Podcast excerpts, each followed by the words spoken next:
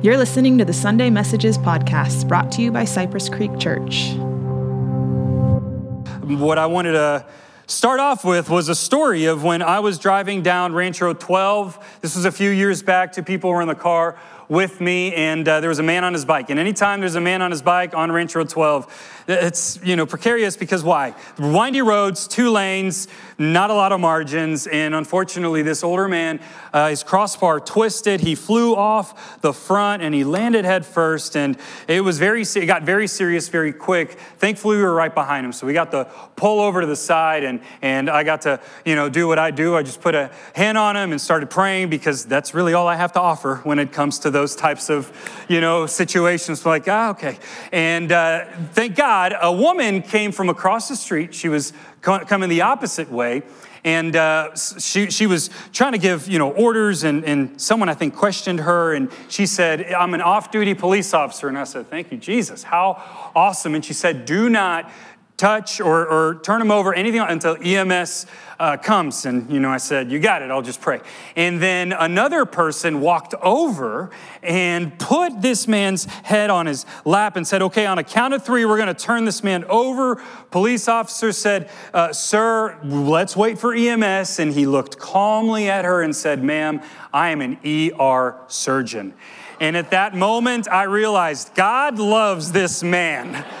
He, he got people praying for him, an off duty police officer, you know, assessing the situation, an ER surgeon meeting his immediate need. EMS came, we went off. My favorite part of the story is that there was this other woman kind of on the side, and she said, This is why I love this community. so, anyway, you probably know why or what parable we're going to be talking about this morning. We often call people like this good Samaritans, we respond to an immediate need. We move in, we, we assess the situation and do what we can to be the hands and feet of Jesus. If you've been a Christian for a while, you've probably been are familiar with this story. This morning, I want to focus on two questions as we read. Number one, who is my neighbor? And number two, how can I be a good neighbor? Really, uh, Who is My Neighbor is under the category of how to be a good neighbor because as I've been preparing this week, new things have come up. God has shown me things because He gave us the command to love your neighbor as yourself because He knew that if we did that, it would change the world.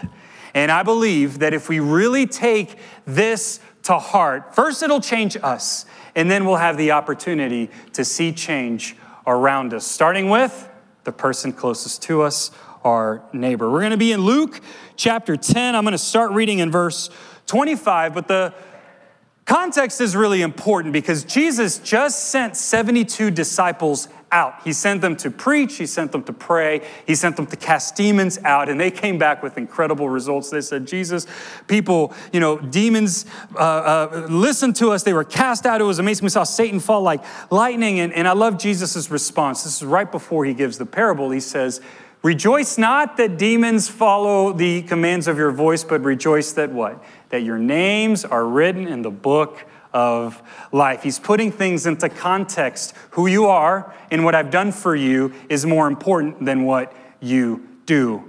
It's important to keep that in mind as we beginning to read. So again, 72 just came back. Jesus said that. Here we are in verse 25. And behold, a lawyer stood up to him to the test, saying, Teacher, what shall you do?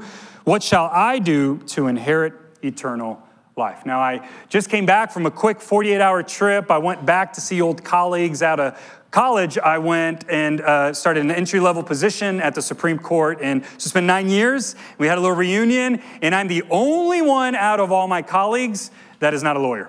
And so when I was asked, What are you doing now? I said, Well, I'm a pastor. And the response that I got was, That's different, which is true. There are actually some similarities between, you know, reading the word and, and applying it, and that's kind of what you do as law, but there are a lot of differences. Nonetheless, that's not the point. I forgot how great it is to be among lawyers because they ask great questions. They're great questions asker. And this is a great one. What shall I do to inherit eternal? Wouldn't you say that that's an important question? And so Jesus replied with another question, which is kind of lawyer like. What is written in the law? How do you read it? And this isn't the point, but it's important for us to take note and know that the best way to interpret, to read God's word, his Bible, is to do three things. First, observe what we are reading, what, what's standing out to us. So in this case, he's saying, hey, what, what's written in the law? The law is the Torah, the first five books of the Bible, which would have been their scriptures at the time. Now we have 27 books in the New Testament, which is uh, fulfills our, our canon, closes scripture. But point is, observe what is written in the law. And then the second, how do you read it? What does it mean? That's called interpretation. There's observation and then there's interpretation. The last one is application, which is what the rest of this story focuses in. And so the lawyer answered, Well, what does it say? Uh, you shall love the Lord your God with all your heart and with all your soul and with all your strength and with all your mind. That was the right answer. Deuteronomy 6, the Shema. If you were raised in Jewish tradition, the Shema is something that you memorized. Very, very, very important. And then he uh, included Leviticus 19, which we'll read here in a little bit, and your neighbor as yourself. So love your neighbor as yourself. For us, that is the great commandment love God and love people. It's also our mission statement as a church. That's what we're here to do to love God, love people, and make disciples of Jesus. And so Jesus said, You have answered correctly. Could you imagine what it was like to hear that from the words of Jesus? And then hear this do this and you will live. You up the ante. Don't just know the right answer, but live righteously. Verse 29. Lawyer goes further. He, desiring to justify himself, said to Jesus, And who is my neighbor? He wanted to prove to Jesus that he had done it. He's probably going to talk about his family members and other Jewish uh, uh, friends that he had and how he had loved them well. But Jesus changes the definition of neighbor, neighbor, well, changes his perspective of the definition of neighbor through this parable, which starts in verse 30. Jesus replied, A man, this was a Jewish man, was going down from Jerusalem to Jericho. This is a 16 mile route through, 16, 17 mile route from Jerusalem, downward slope through uh, a lot of canyons, and it is a very dangerous place that was known for robbers and illegal activity. It's like if we walked from here to Chick fil A. Um, or maybe from Chick fil A to here, whichever one you would uh, denote more as Jerusalem, where the temple and the Holy Spirit live. So I'll leave that up for you to decide. Okay, it's here to Chick fil A. That's the right answer. So you, you, imagine going all the way to Ranch Road 12 with robbers and everything. So that's. That's the context. And uh, he fell, this man, this Jewish man, fell among robbers who stripped him and beat him and departed, and they left him half dead. Doesn't that sound like our world still today? Now, we're introduced to two other characters. We have the man and these robbers, and then these two other characters that are very important a priest and a Levite. Now, by chance, a priest was going down that road. And when he saw him, he passed by on the other side. So, likewise, a Levite, when he came to the place and saw him, passed by on the other side. Modern equivalent the, the, the priest was like the head at the time, the top of the social. Uh, uh, being a pastor is not at the top of the social hierarchy, okay? But uh, back then, for them, the priest was the top of the social religious elite. The Levite was right underneath, a temple assistant. It'd be kind of like lead pastor, worship pastor over here. And so Jose and Joel are walking down Ranch Road 12, and we see somebody in need. And what do we do? We ignore it, we cross on the other side. Verse 33 the hero, the Samaritan, but important, a Samaritan, as he journeyed, so he was on his way from some place to another place, came to where he was, and when he saw him, he had compassion. And he went to him and bound up his wounds, pouring oil and wine. A couple things that are really important for us to understand from this passage. First, a Samaritan is would have been a scandal of a character for this story.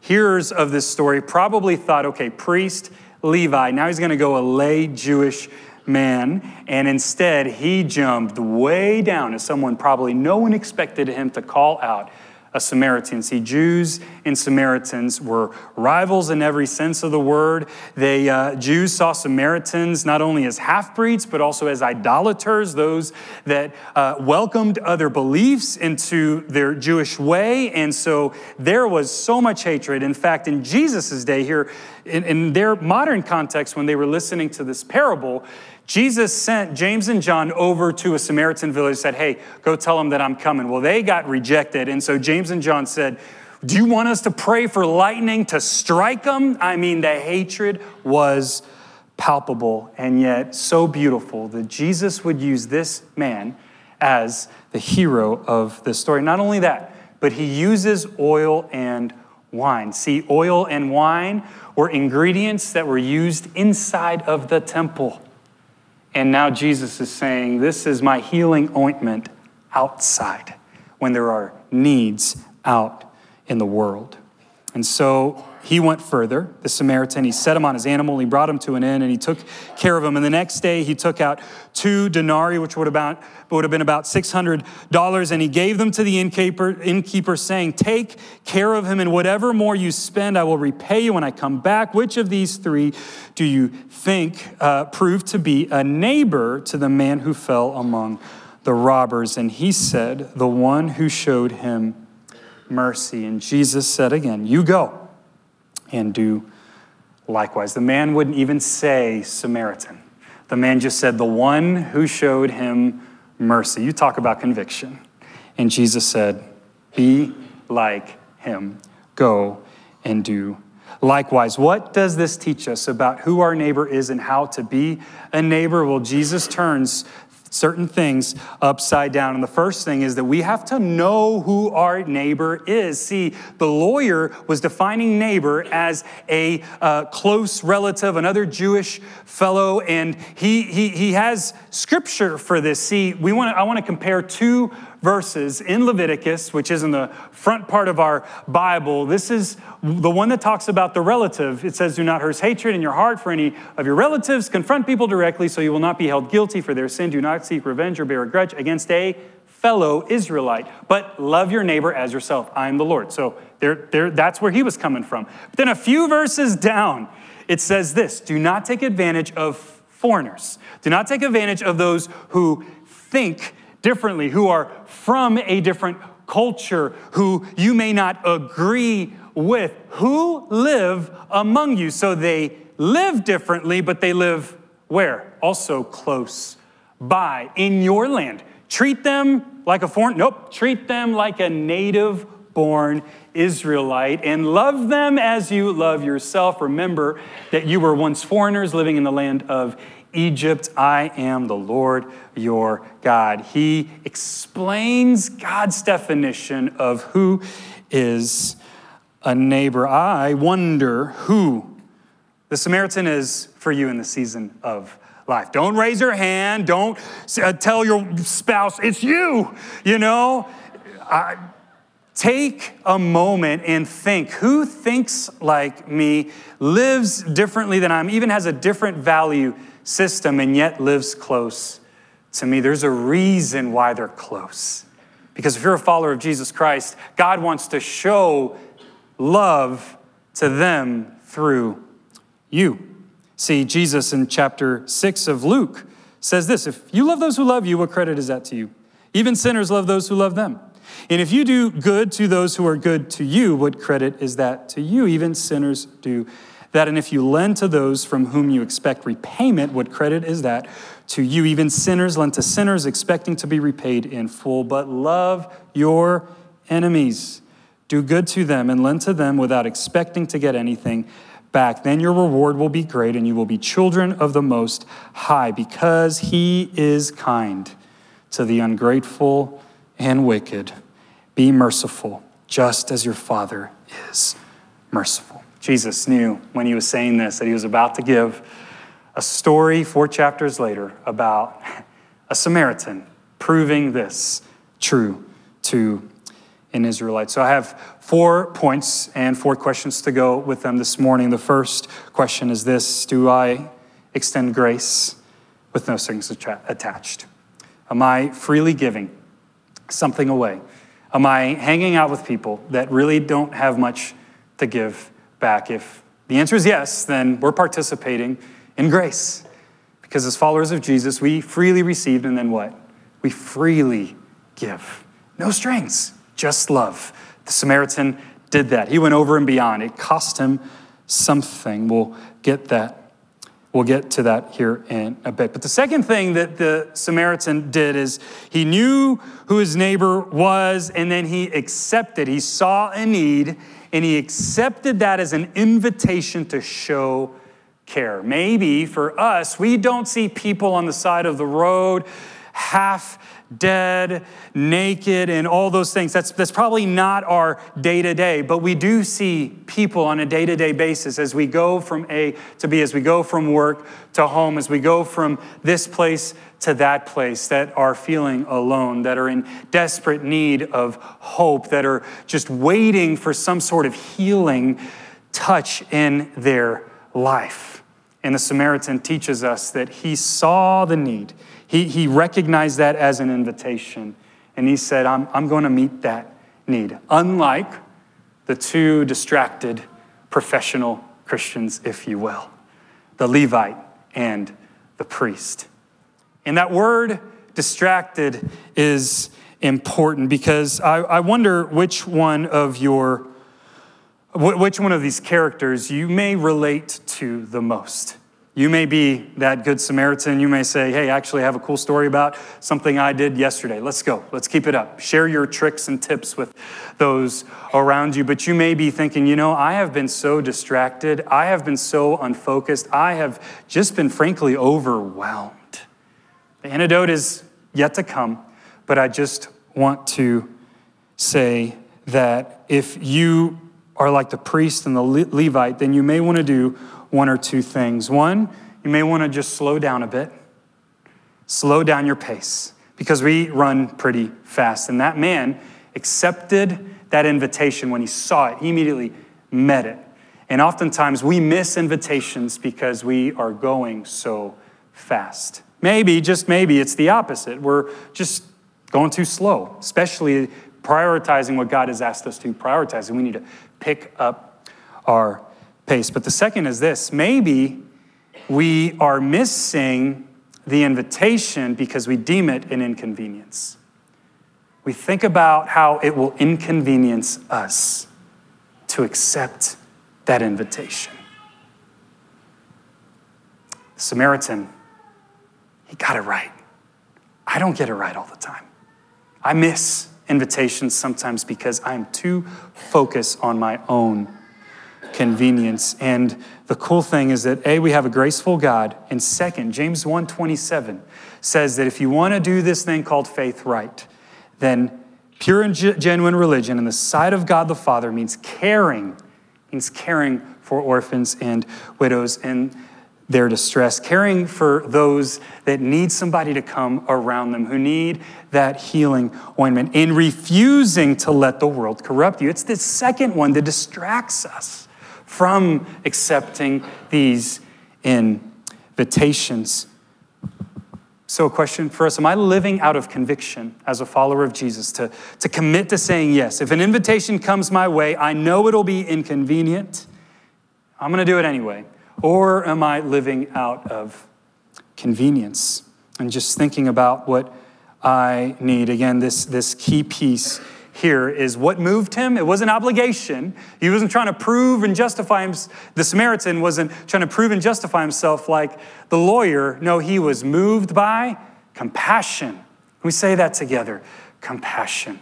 This is the third point. He moved in with compassion. I was a, a month in as serving as a lead pastor in January 2020 when I, I got the sad news that one of our own, Michael, uh, uh, Robbins passed and, and went to be with Jesus. And I'll never forget being at the office speaking with Linda Moss. If you don't know Linda Moss, you're missing out. She's been our bookkeeper for almost 25 years here at Cypress Creek Church. She is a, an amazing woman married to Bob Moss, our pastor of spiritual formation. And I, I went to Linda, and, and, I hadn't done this before, and so I just said, I, I don't know what to do. And I was asking, do, do I need to ask for permission to go see Kate? And she so kindly nodded her head and said, No. Pastors don't ask for permission. Pastors move in and they show up. And it's not only pastors, it's all of us. When we see someone in distress, we move in. We move in. Now, once we move in and we're asked to move out, we move out. We don't stay in and then say, I'm gonna hear until I solve all of your problems. That's not helpful.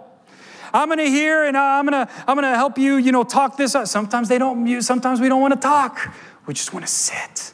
We just want someone to be with us. And then when the time comes, you yield and say, hey, do you need anything else? And, and, and we move out. The bottom line is a Samaritan moved. And if we want to be a good neighbor, we move in, not out of obligation, not to justify how great we are, but we move in with the compassion that God has put in our heart. See, the beautiful picture of the Samaritan moving in and then Jesus relaying this is that this is all his plan for us. When we move in, we realize that God's already there. Because when we are in distress, when we are in times of trouble, Psalms 34 18 is what we need to hold on to. That the Lord is close to the brokenhearted and he saves those who are crushed in spirit. That's what he does. And so when we partner with Him, we accept the invitation and we work with Him with compassion. And so, a question for you what, what is draining your compassion? Maybe the reason why you're not accepting invitations to care for others is because of this sense of feeling overwhelmed. I think it would be important to label some of that what, what is overwhelming us? Again, it could be something at work, it could be a certain relationship, it could be uh, uh, something that we just need to, to, to let go of, a commitment that we need to let go of. And here's how I want to close this morning we need to be with God, and we need to sit and receive His love and passion for us. This story started with a lawyer trying to justify himself. Okay, here we go. Here's a neighbor. The lawyer was the subject, and then the parable switched, and then the Samaritan became the main subject of the parable. Go and do like him. And so, following, there's a story of Mary and Martha, and here's how I want to close. In Luke 10, 38 through 41, says that now as they went on their way, Jesus entered a village, and a woman named Martha welcomed him into her house. And as she had a sister called Mary who sat at the Lord's feet and listened to his teaching, but Martha was distracted. There she is. There's the there's the distraction with much what? Serving. She was doing a lot for God, for Jesus. And she went up to him and said, Lord, don't you care that my sister has left me to serve alone? Doesn't that sound like sister sister relationship, brother brother relationship? It's all, it's all in there.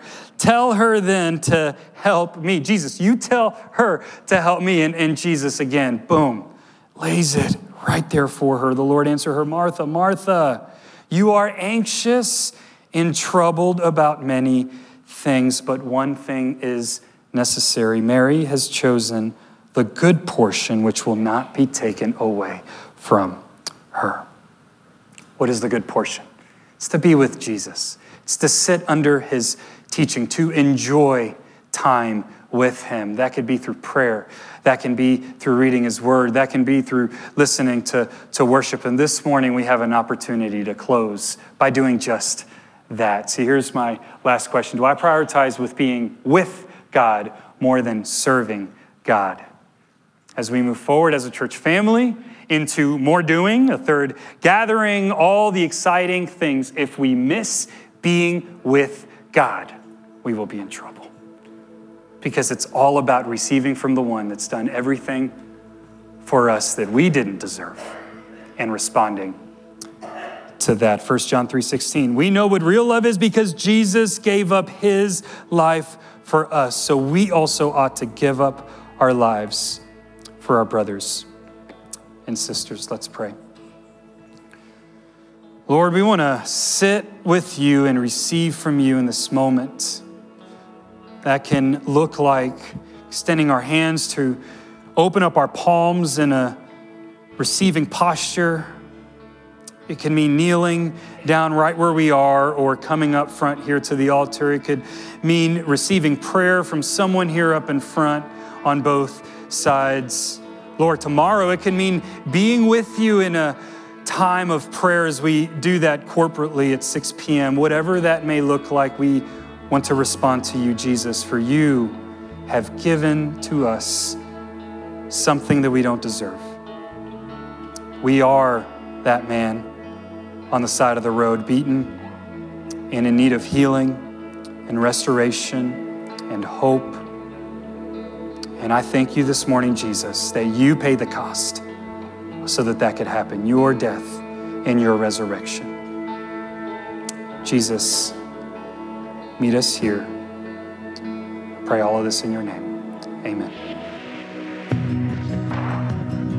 Thanks for listening to the Sunday Messages podcast. You can dive deeper into the messages weekly by subscribing to the Conversations podcast, where we dig into the previous Sunday's message, unpacking how we can apply it further in our daily lives. See you again next week.